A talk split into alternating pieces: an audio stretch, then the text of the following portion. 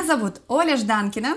Меня зовут Иван Путинцев. И вы слушаете новый эпизод подкаста про добро арт, где мы беседуем с участниками и не только участниками потрясающего проекта «Рифмы тишины». Сегодня у нас особенный гость. У нас в гостях Екатерина Скробот, начальник отдела социальных проектов фонда Анастасия. Фонда, благодаря которому вообще оказался возможен наш конкурс «Рифмы тишины» в этом году. Екатерина, привет! Оля, Ваня, привет! Очень рада знакомству. Взаимно. Да, рада знакомству и спасибо, что пригласили. Наверное, в этот раз мы будем говорить спасибо гораздо чаще, гораздо больше обычного, потому что мы по-настоящему благодарны вам за то, что вы Это обратили правда. внимание на наш проект и оказали такую обалденную финансовую помощь.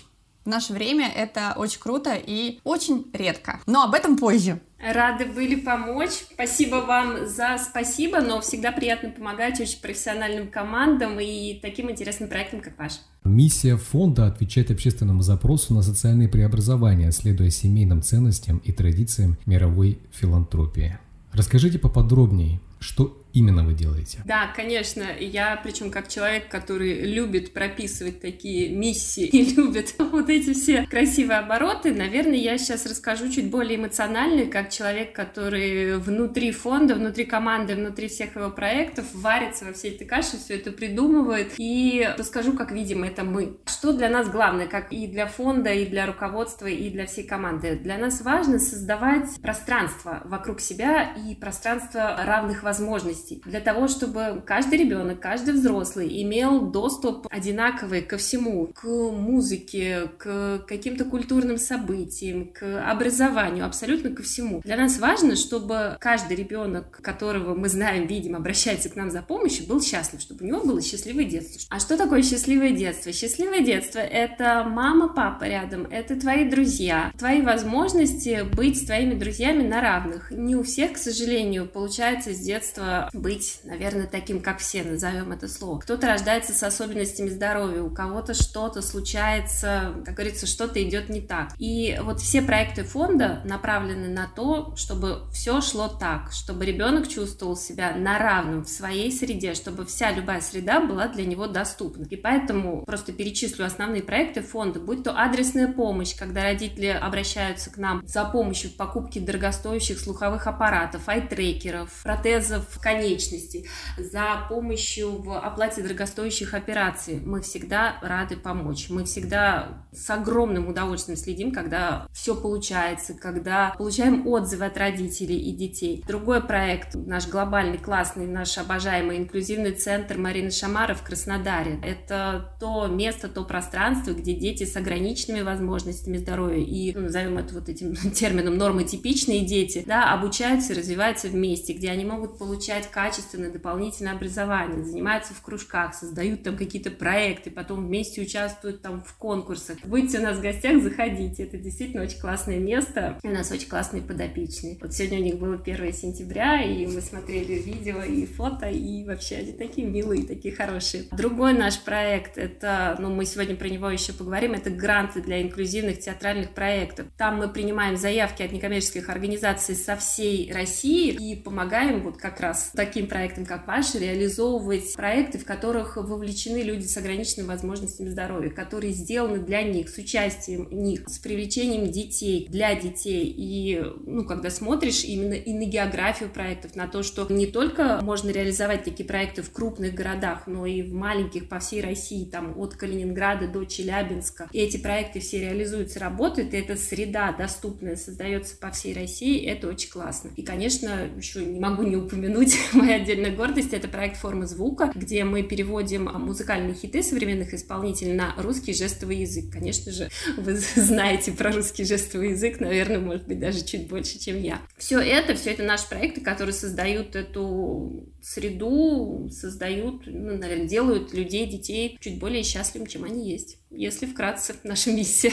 А, я вся в мурашках. Я не знаю, Вань, как ты? Я просто, Катя, вот слушаю, смотрю на тебя и слушаю, и понимаю, что человек, во-первых, любит свое дело, он занят, увлечен, и сто процентов чувствуется, что все получается. Вот прям это чувствуется. Спасибо. Все идет так, как надо. Ну, мне кажется, в фондах в основном мы такие собираемся. доводящий людей до мурашек. Это потрясающе, это правда потрясающе. Кстати, э, ну, поскольку мы тесно связаны с поэзией, да, у нас э, проект напрямую связан с современной поэзией, мы это обсуждали не один раз. Интересный такой момент, чем отличается поэзия от обычных стихов. Поэзия вызывает мурашки. Если мурашки побежали, значит это поэзия. Если не побежали, ну значит это стихи. Мне кажется, что это вообще можно отнести к любому делу настоящему и искреннему. Если у тебя от любой работы, от любой деятельности у тебя бегут мурашки, значит ты все правильно делаешь, значит ты на верном пути, и значит это ну, это какой-то космический, не знаю, кармический путь. Может, я, конечно, преувеличиваю. Это какая-то служба, мне кажется, просто ее вызывают. Вызываем мурашки. Слушайте, это очень классно, вот эта градация стихии и поэзии, я запомню. Мурашки. Это правда, потому что, ну, многие задаются этим вопросом, а что же такое поэзия, что же это высокий слог там или еще что-то. А, к слову про э, стихи. Дело в том, что мы довольно часто сталкиваемся с некоторым таким, знаете, отношением, ну, достаточно скептическим к современной поэзии или безразличным, ну, из серии, ну, есть она и есть. И поэтому мы в очередной раз говорим спасибо, что вы обратили внимание на наш проект, в котором, собственно, переводятся современные стихи современных авторов на русский жестовый язык. Почему вы вообще обратили внимание на наш проект? Почему для вас оказалось это важно? Слушайте, тут, наверное, этот вопрос можно разделить немножко на две части. Я сейчас начну, наверное, с современных стихов на русском жестовом языке. У нас в прошлом году был семинар для сотрудников по культуре глухих и слабослышащих. Нам проводил его очень классный тренер Влад Колесников. Возможно, вы его знаете, он работает в ГАЗ-2, куратор ГАЗ-2. Очень классно рассказывал. И одно его, из его замечаний именно про доступность среды был такой, что да, окей, музыку для глухих переводит, но в основном это, ну, назовем это так, хиты советских исполнителей. Прекрасно, прекрасно, что есть, но говорит, давайте, говорит, примем факт. Глухие хотят слушать условную Клаву Коку.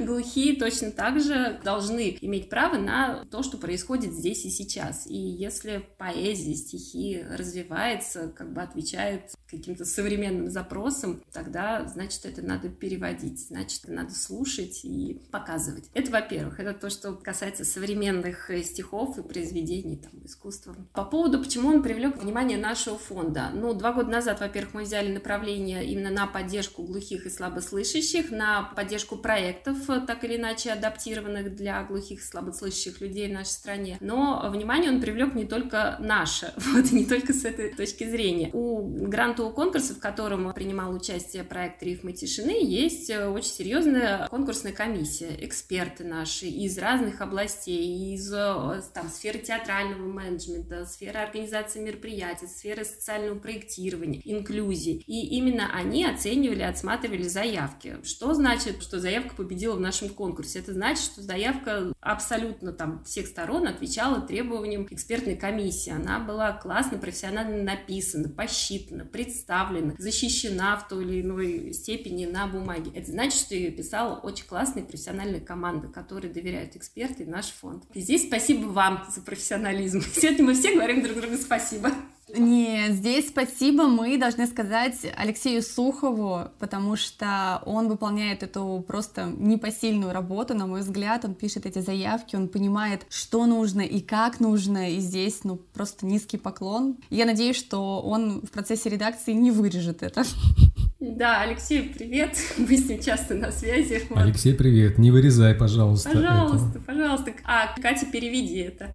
Так, вот по поводу здесь и сейчас. Во-первых, я пока не забыл, я просто недавно был в Краснодаре, но я тогда еще не знал, на самом деле, о положении фонда. Вот 12 августа, правильно, у вас было 10 лет исполнилось фонду. Да. С чем мы вас и поздравляем. Спасибо. Катя, скажи, как возникла вообще идея и что особенно сегодня можно выделить? Вернее так, что особенного ты можешь выделить в своей работе вообще за все эти годы? И, кстати, ты с самого начала в фонде? Нет, во-первых, спасибо огромное за поздравления. Нет, я не с самого начала, я работаю в фонде полтора года, именно в московском подразделении, но с краснодарскими коллегами очень дружим, на связи, вот там у нас тоже есть офис. Как возникла идея? Ну, насколько мы все знаем, у фондов есть, наверное, две возможности появиться. Бывают фонды появляются в каких-то, к сожалению, трагических обстоятельствах, память, там, в честь чего-то. Наш фонд появился немножко в другой парадигме, появился из-за большой любви. Когда-то давно наши учредители Юрий и Марина Шамара, у которых есть прекрасная семья, прекрасных двое детей, в 2013 году решили создать благотворительный фонд. Почему решили создать? Потому что это очень хорошая, известная семья в Краснодаре, к которым очень часто так или иначе обращались друзья за помощью. И именно тогда они решили создать благотворительный фонд, который будет помогать детям. Почему именно детям? Потому что на тот момент у семьи уже было двое детей, Анастасия и Алексей. И фонд был назван в честь дочери Анастасии с прицелом и со стратегией, что когда-то дети Юрия и Марины Шамара будут точно так же заниматься благотворительностью, поддерживать тех, кому нужна помощь. И так и случилось. Несколько лет назад Анастасия уже выросла, прошло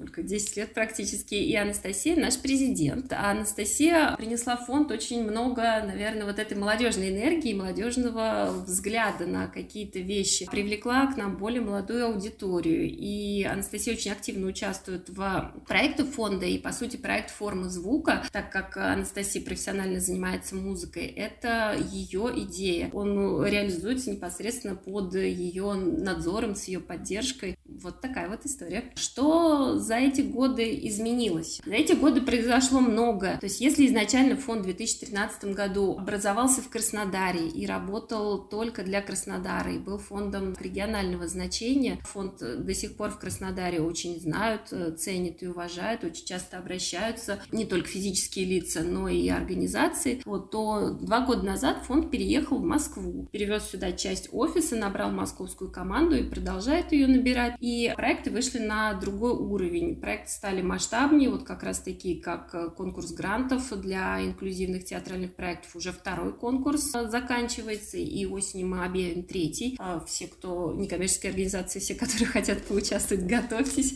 пишите заявки. У фонда много проектов здесь, в Москве, которые в той или иной степени готовности реализуются, замышляются, и будет больше проектов на федеральном уровне. Так, кстати, Катя, скажи, есть какая-то форма? Я знаю, что, допустим, чтобы стать волонтером на сайте есть специальная форма, там можно ее заполнить. Чтобы организация принимала участие, что для этого нужно? Именно в конкурсе грантов. Да, юридическое лицо. Да, конечно, все это будет. Ежегодно эта форма размещается на сайте, положение конкурса. Как только мы объявим о старте нового конкурса, все там будет все то, что ежегодно заполняют некоммерческие организации, которые хотят участвовать в конкурсе. На всякий случай аудиально отсылаем тех, кто будет впервые, возможно, только слышать это и захочет поучаствовать, чтобы мы сразу их направляли к вам на сайт, потому что там есть специальная Да, форма. вся информация будет размещена на сайте anastasiafond.ru. И обязательно следите за нашими социальными сетями, все анонсы будут там. Мы все ссылочки обязательно сделаем, обязательно прикрепим, чтобы у каждого была возможность посмотреть, ознакомиться. Может быть, кому-то будет правда интересно поучаствовать именно как волонтеру, может быть, вообще кто-то в первый раз об этом услышит и решит такой, вообще-то, может быть, это миссия всей моей жизни, почему бы нет? И тогда наша миссия как подкаста тоже окажется, ну, как бы реализуется, вот.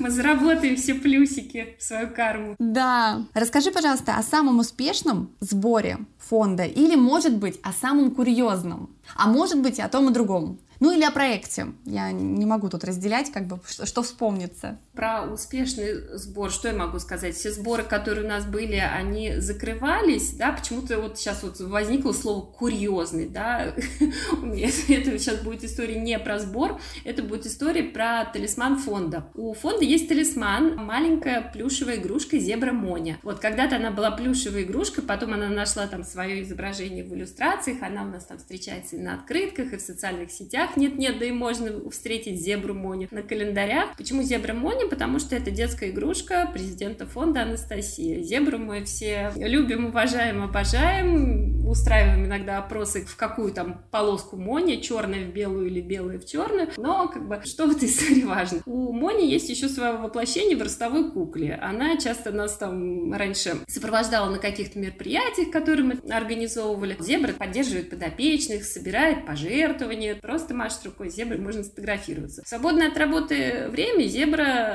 отдыхает у нас на складе. Отдыхает она немножко в разобранном виде. Вот есть коробка, которая, чтобы мы не перепутали, подписана Моня туловище, а есть прекрасный черный пакет, на котором написано зебра Мони голова. И, конечно, на любое мероприятие, на любое мероприятие, на котором мы собираемся, кто-то из сотрудников фонда всегда фотографируется с пакетом зебра Мони голова с подписью «А голову ты дома не забыл?»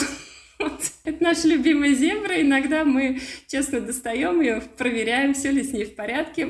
Вот это если как бы о курьезном, ну, в общем, зебры наши любимые, как вы поняли. А про, наверное, сбор не то, что успешно, была такая история совсем недавно, и для меня она была какая-то показательная, как важно, когда команда фонда слаженная, это такой слаженный единый механизм. У нас была девочка размещена на сборе, и, э, ну, как бы сбор шел, шел, шел, шел, и подходит ко мне специалист наш по адресной помощи, Аня Оконова, это именно тот человек, который принимает заявки, общается с родителями, родителями, с подопечными, делает так, чтобы вся та помощь, которая запрашивается, оказывалась вовремя, все было закуплено, все операции были проведены. Аня у нас, так сказать, на первой линии фронта. И подходит ко мне Аня и спрашивает, как там дела со сбором, сколько там осталось еще собрать. Я говорю, 30 тысяч осталось. Я говорю, ну что-то не идет. Она, Аня очень переживает, надо уже как бы помочь ребенку. И она говорит, давай что-то сделаем срочно, надо. Пишу девочке нашей SMM. Я говорю, Саша, Саша, помоги, давай что-нибудь придумаем. Через 5 минут Саша мне кидает пост полный, там, не знаю, при, пламенного призыва и так далее. Через 10 минут мы выпускаем этот пост. Через 10 минут сбор был закрыт. И я такая, я говорю, девочки, мы же команда. Это вроде небольшая сумма, но это было настолько классно сработано, условно говоря, это все в полчаса произошло, и мы смогли обрадовать родителей девочки, поэтому вот как бы такие истории меня очень радуют. Замечательно. Вот иногда нужно просто прокричать о помощи, и помощь придет очень быстро. Да, нельзя молчать. Сто процентов. Так, я думаю, что, Оля, вопрос, зачем лично это Кате, отпадает автоматически, потому что человек явно горит этим, увлечен. Нет, я бы хотела задать этот вопрос, Хорошо, потому что это твой. интересно, ну потому что можно, мы как бы будем дальше продолжать, у нас там есть серия каверзных вопросов, и мне кажется, очень важно оттолкнуться именно вот от этой причины, зачем Кате нужно это все, почему она сама пошла в этот фонд работать, помогать людям. Можно было, не знаю, кормить бездомных котов на улице. Ну, то есть много вариантов, но это же огромные... Таксовать в Париже, содержать виноградник в Испании. Ну, много вариантов, да. Да. Да, да. Но почему-то же было принято именно такое решение. Почему? Почему? Зачем это лично мне? Знаете, я недавно тут переосмысляла весь свой профессиональный опыт и поняла, что как бы он весь связан так или иначе с социальной и с благотворительной сферой. И, наверное, как бы все сотрудники благотворительных фондов и похожих организаций, они ну, тоже под этим подпишутся, если так сказать, повспоминают, где и чем они занимались. Ну, то есть эта история у меня началась, наверное, еще в университете, когда ты ходишь такой, думаешь, а что бы такое сделать у себя в ВУЗе, чтобы было весело, чтобы было классно, чтобы всем понравилось, вот, и ты такой идешь в управление по воспитательной работе, так это называлось, и говоришь, а давайте я поучаствую в каком-нибудь мероприятии. Они говорят, а давайте, у нас там фестиваль отраслевых вузов, сделаешь? Я говорю, конечно, сделаю. И раз такой, через полгода к тебе там съезжают студенты с 10 вузов на тот момент, это как бы много по университетским меркам, и все что-то поют, танцуют, знакомятся, обнимаются и так далее. Ты такой, о, классно. Во время этого мероприятия ты знакомишься с другими ребятами, потом садишься и говоришь, ребят, что-то скучно, а давайте сделаем так, чтобы про наш вуз все заговорили. А давайте, а что у нас там? О, а давайте сделаем КВН-марафон, это сейчас название прямые, это действительно было такое мероприятие, и 24 часа у нас команды со всей России приедут к нам в вуз и будут там танцевать на сцене Дворца культуры культуры. А давайте. И раз через полгода ты делаешь КВН-марафон. И про него реально там все говорят, все московское метро наклеено,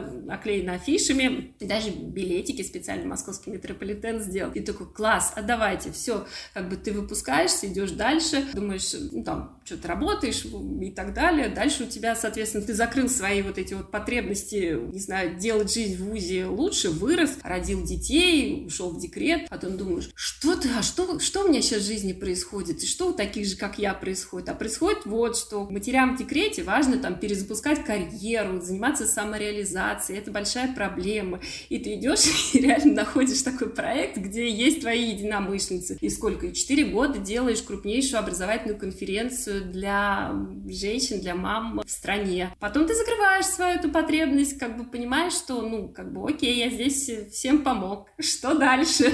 Идешь и ищешь, ну, другой проект, может быть, более масштабный, может быть, э, тот проект, где ты понимаешь, что ты сейчас больше пригодишься, что ты знаешь, э, как и что делать. Мне кажется, это такая ступенчатая история. Где ты пригодился, сделал все хорошо, ушел дальше. Мне кажется, это у всех социалочки такая история. Спасибо. Спасибо, вполне понятно, да, такое все не случайное. Кари, подскажи, вот следующий вопрос такой. Сложно ли искать людей, готовых помогать, финансово или физически? Ну, смотри, то, что касается людей, которые готовы помогать физически в Москве, я считаю, что с этим проблемы нет. В Москве, правда, как бы это все налажено, и Мосволонтеры, и другие там сервисы, которым могут пользоваться московские некоммерческие организации. Здесь как бы к этому вообще нет ни вопросов, ни проблем. Плюс всегда готовы, не знаю, там, твои друзья, не знаю, которые, в принципе, все на одной полянке топчутся, которые все равно в этой сфере работают. И так или иначе ты там звонишь там друзьям из других фондов, можете помочь? Можем. Все обмениваются, постоянный обмен вот этими волонтерами, не знаю, людьми неравнодушными. Что касается финансов, да, истории разные. Последние два года, ну, два-три, наверное, года, конечно, сложнее. Какие-то партнеры уходят, какие-то там компании закрываются. Просто ищешь других, ищешь других. Ну, я не скажу, что легко, я не скажу, что ты снимаешь э, трубку, звонишь и говоришь, что вот у нас тут такой проект и так далее. Вот. Ну, нет, надо предлагать условия, правильно презентовать проект. Вот и все. В чем сейчас наибольшая потребность э, в фонде, ну вообще в вашей деятельности? Это кадры, материальная база или это информационная поддержка? Ну, вот что касается нас, именно я лично как социальный отдел социальных проектов, я чувствую, мне нужна информационная поддержка, да, потому что особенно в Москве фондов много, событий много, информационных поводов много. Естественно, все своими релизами закидывают всевозможные там порталы, СМИ и так далее. Естественно, конкуренция очень большая. А что как бы еще ну, важно для фондов, это, назовем прямым словом, бесплатная публикация, да. Как бы за нее, да, надо бороться. Где, на твой взгляд, было бы эффективнее всего это сделать? На каком средстве массовой информации? Ну, наверное, не печатные издания точно, так или иначе, пусть печатные издания не обижаются. Телевизор, наверное, тоже не уверена. А вот интернет, где, в принципе, все мы с вами уже давно прочно осели, интернет, да. Поэтому нам важны там и упоминания, и статьи про фонд, и какие-то репосты в социальных сетях. Вот такой информационной поддержкой мы ищем, ждем и надеемся. А часто ли вы сталкиваетесь вот со стереотипом, все равно так или иначе он существует? Люди, ну, в моем понимании, я не настолько погружен в вопрос, есть определенный стереотип. Не все доверяют благотворительным фондам и тем, кто призывает о помощи. Это существует в наше время, к сожалению. Часто ли вы с этим сталкиваетесь?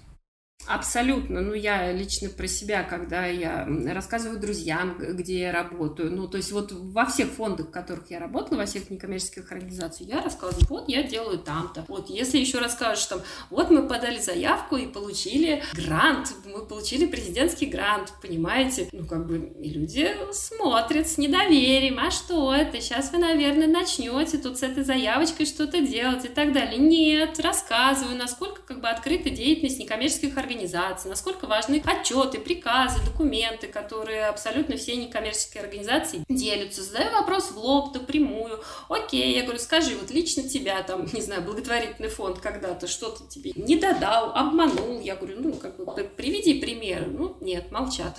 Просто есть какой-то стереотип, который возник, который, я считаю, просто надо развеивать. Чем я и занимаюсь. Ну, как всегда, самое лучшее доказательство, да, собственный пример. Да, абсолютно. Вопрос про сложный кризисный год 2022. Как, собственно, вы его пережили? И как складывается ситуация в этом году? Сложно, сложнее, никак не отразилось. Кризис-то, в принципе, у нас еще начался с пандемии, условно говоря, все время вот эти вот постоянные вызовы, и, ну, окей, там в пандемию нам пришлось перестраиваться, там переводить даже какие-то свои проекты и помощь детям в онлайн, да, и вот в инклюзивном центре очень много занятий велось онлайн, к ним могли подключаться воспитанники разных социальных реабилитационных центров, тогда мы так сделали, ну, как бы справились с этим вызовом, окей, справились, то есть мы готовы были, к сожалению, к новым, мы были более закалены. Кризисный для благотворительности, да, конечно, ну, вот как я уже сказала, с партнерами, с какими-то именно, которые помогали финансово, проводили там благотворительные акции э, в нашу помощь, стало сложнее общаться. Кто-то, ну, с сожалением, сказал нам, что пока приостанавливают такие акции. Ну, хорошо, какая у нас была, не знаю, возможность или что, мы могли сдаться? Нет, нам надо было искать новых партнеров, вот и все. Вот, ну, мы дальше их будем искать. Окей, к сожалению, там кто-то отваливается, кто, с кем-то заканчивается сотрудничество, но мы не сдаемся, ищем новые. Господи, как мне все это нравится, как мне нравится, что вы говорите и как вы говорите. Это же прям заряжает, заряжает на успех. Наш самый главный вопрос, ух, уф, такой прям самый-самый сложный. Что такое добро? Лично для тебя. Долго не буду думать, не знаю, совпаду ли с предыдущими ответами и надо ли мне с ними совпасть. Абсолютно не надо. Мне кажется, добро, ну, как бы, все просто. Это то, что делает других, да нет, не других, обе стороны добра и благополучатели, и доброделатели счастливыми, закрывает потребности одного и другого. Но что важно? Важно, чтобы добро было по запросу. Причинять добро – плохой термин, ну, честно. Добро надо делать по запросу, потому что, ну, приведу маленький пример. Окей, у фонда есть э, проекты для глухих и слабослышащих, и я не могу придумать проект для них, не спрося то, что он действительно надо им. Пока я буду придумывать, разрабатывать проект, привлекать к нему экспертов, я сто раз спрошу у той стороне, для которой я хочу сделать проект, что им надо, как лучше мне это делать, кого мне привлечь. Ну, только так. Иначе, ну, как бы, это, условно говоря, моя картина добра будет. Спасибо. Замечательно. Что-то новое и в то же время практичное такое, даже такой полезный совет – спросить прежде, чем я могу тебе помочь непосредственно. Только так. Еще раз хотим поблагодарить ваш фонд, Катя, и тебя отдельно большое спасибо за это интервью, за то, что поделилась как человек, который в этом подкасте непосредственно представляет фонд. Спасибо, что позвали и задавали такие классные вопросы. Спасибо за тот свет, который от тебя исходит, и за все, что ты делаешь в этот мир. Я очень люблю всем желать творить и вытворять в этом мире потому что это от слова творение, творчество, сотворчество, и это что-то прекрасное, и то, что ты делаешь, это прекрасно. Спасибо огромное. Эпизод подготовлен в студии подкастов «Мир Далат». В этом сезоне подкаст выходит при поддержке гранта, представленного благотворительным фондом «Анастасия».